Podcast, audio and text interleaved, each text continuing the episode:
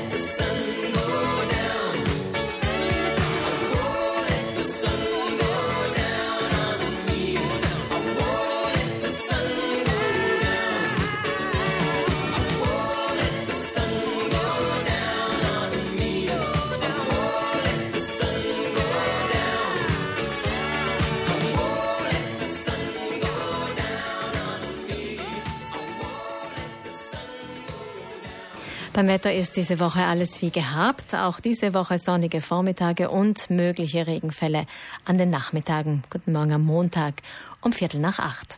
Johannes Huber ist Hellseher, das heißt, er sieht Dinge, die andere nicht sehen und hat darüber auch ein Buch geschrieben, Ein Strahl in der Ewigkeit, das Erwachen eines Indigo-Kindes. Und Herr Huber ist heute bei uns. Guten Morgen. Guten Morgen. Das Buch ist schon vor längerer Zeit erschienen, ist aber immer wieder Gesprächsthema. Wie sind denn die Reaktionen auf Ihr Buch, Herr Huber? Die Reaktionen sind ganz unterschiedlich, also auch Reaktionen, wo ich lernen darf, das Buch muss weg vom Markt. Äh, Tränen, Freuden, Menschen, die sprechen, die Chakren hätten sich bewegt. Mhm. Sie sprechen da Ihre eigene Geschichte an, beziehungsweise geht es um eine Begabung, die eigentlich sehr spät erst als Begabung als solche für Sie auch entdeckt wurde.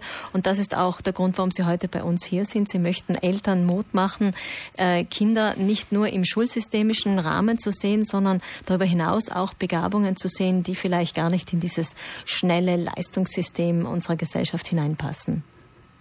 Genau, darum geht's. Also spezielle Begabungen können nicht äh, in Räumen geschaffen werden, wo Programm passiert. Es, es muss, müssen Räume geschaffen werden, die vor allem Zeit äh, haben, also Zeitraum. Es fängt natürlich dabei auch an, dass äh, Räumlichkeiten äh, nicht gut ausgestattet sind, um gewisse äh, Gefühle zu etablieren, da sie stören. Da fangen wir bei der Belichtung oder den Böden an. Jedenfalls Fakt ist, wir können nur äh, persönliche Potenziale freisetzen, wenn wir äh, Menschen haben, die nicht aus Schulbüchern rausdenken. Also man darf auch sagen, Erziehung ist gleich Verziehung. Das bedeutet, Sie haben die Zeit angesprochen und das ist ja das Gut, was allgemein bemängelt wird. Dass davon hätten wir am wenigsten die Zeit. Also zurück, zurück wieder zu einem anderen Tempo. Das ist sehr schwierig. Was raten Sie uns als Gesellschaft? Auf jeden Fall äh, Reduktion von Geschwindigkeit. Schnellfahren ist wunderschön. Ich mache das auch gerne mit meinem Wagen. Langsamkeit, Demut und in die Stille reinhören. Also die Essenz, ja, Wasser, Einfachkeit, so in die Richtung. Jedenfalls äh, Reduktion auch von der übergestülpten, ich sage es immer wieder gerne, Bildung.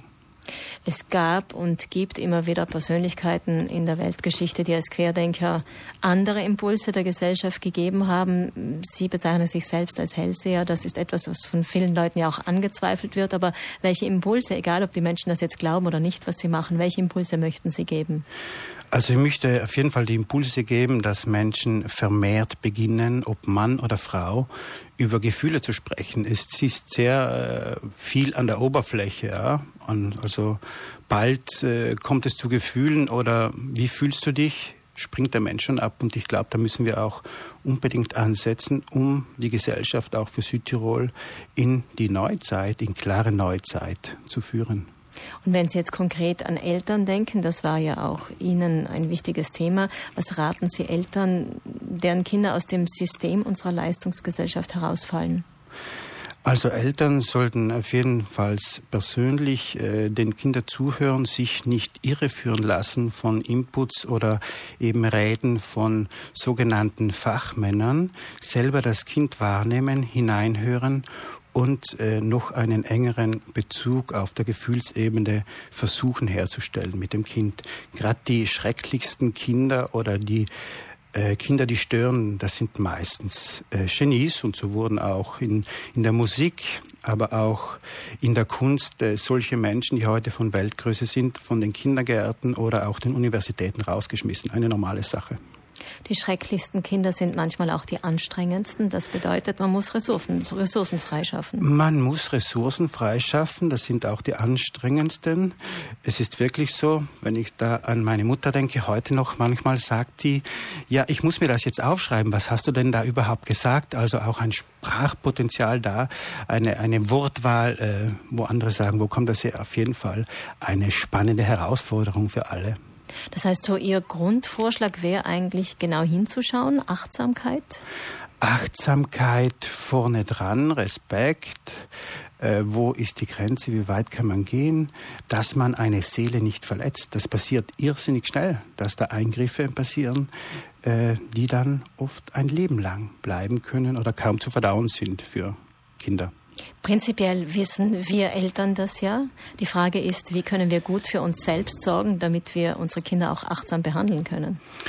Naja, das fängt bei jedem persönlich an. Es äh, gilt in die Selbstreflexion zu gehen und äh, Elternteile haben ja auch noch ähm, Gedankengut äh, von äh, Jahrhunderten übermittelt bekommen, das nicht immer abgeschlossen wird. Und die Sache ist dann daran, dass Menschen zwar versuchen, Tipps zu geben, aber die Resonanz der Sprache, die Resonanz der Tipps sich auf alten Basen basiert. Das heißt, sie sprechen jetzt neu äh, in Empfehlung, aber die Sprache resoniert die von vielleicht 100, 150 Jahren. Und was bedeutet das konkret? Wie kann man da rauskommen? Das bedeutet, dass äh, dem Kind nicht weitergeholfen ist. Das bedeutet, äh, von der Dualität wegzugehen. Das bedeutet, sich tragen zu lassen von höheren Schwingungen, von göttlichen Schwingungen, äh, die ja speziell Kinder der Neuzeit oder Neuzeitkinder von Haus aus mitbekommen haben. Denen ist das ganz normal in die Wiege gelegt bekommen. Also wenn ich Sie richtig verstanden habe, geht es eigentlich um die eigene Spiritualität, dass wir uns wieder empfänglich machen dafür und damit auch empfänglich sind für die Spiritualität unserer Kinder. Wir dürfen auch von der Spiritualität reden. Natürlich nur, nur in spirituellen Räumen oder in stillen Räumen äh, können gewisse äh, Potenziale entfaltet werden. Johannes Huber, Hellseher und Autor, heute bei uns im Frühstücksgespräch. Die Förderung von begabten, auch anders begabten Kindern ist ihm ein besonderes Anliegen. Alles Gute, Herr Huber. Danke, dass Sie bei uns waren. Danke, dass ich hier sein durfte.